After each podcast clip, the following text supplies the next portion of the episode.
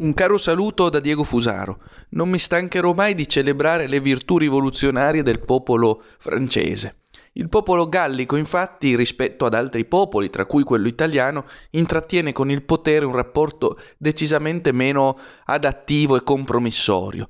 Del resto, il popolo gallico fu quello che tagliò la testa al re nel tempo della rivoluzione francese, fu poi quello che rovesciò le geometrie del mondo con la Comune di Parigi. Insomma, il popolo francese ha un rapporto col potere di non immediata adesione cadaverica. All'occorrenza può opporsi al potere e anche anche rovesciarlo quando lo giudichi eh, inaccettabile. Ancora se ne è avuta una eco con le giubbe gialle, i gilets jaunes di Parigi e della Francia tutta che si sono opposti all'ordine costituito. E adesso anche nel nuovo leviatano terapeutico regime Covid iniziano soprattutto i francesi a dare segni di insofferenza. Prova ne oltretutto che è uscito proprio in questi giorni in Francia un film documentario di contestazione dell'ordine dominante del regime Covid. Si chiama Hold Up, viene ovviamente subito bollato e diffamato dai circenses mediatici e giornalistici come film negazionista, ma in realtà si tratta di una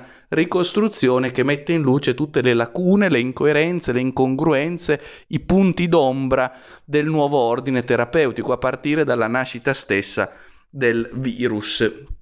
È un film che eh, consiglio a tutti davvero di vedere, anche dei punti non condivisibili magari, ma sicuramente è un punto di vista interessante che aiuta a decostruire la realtà eh, edificata ad hoc dal circo mediatico e dal clero giornalistico che sono poi il completamento culturale della classe dominante, cioè del blocco oligarchico neoliberale. Sicché Hold Up è un film davvero da vedere che può costituire la piattaforma teorico-visiva per opporsi e dissentire rispetto a questo infame regime terapeutico che sta eh, ricostruendo il mondo secondo il nuovo eh, secondo quello che è stato definito il Great Reset, il nuovo ordinamento mondiale basato sull'e-commerce, sul distanziamento, sulla società elettronica e sulla svolta autoritaria.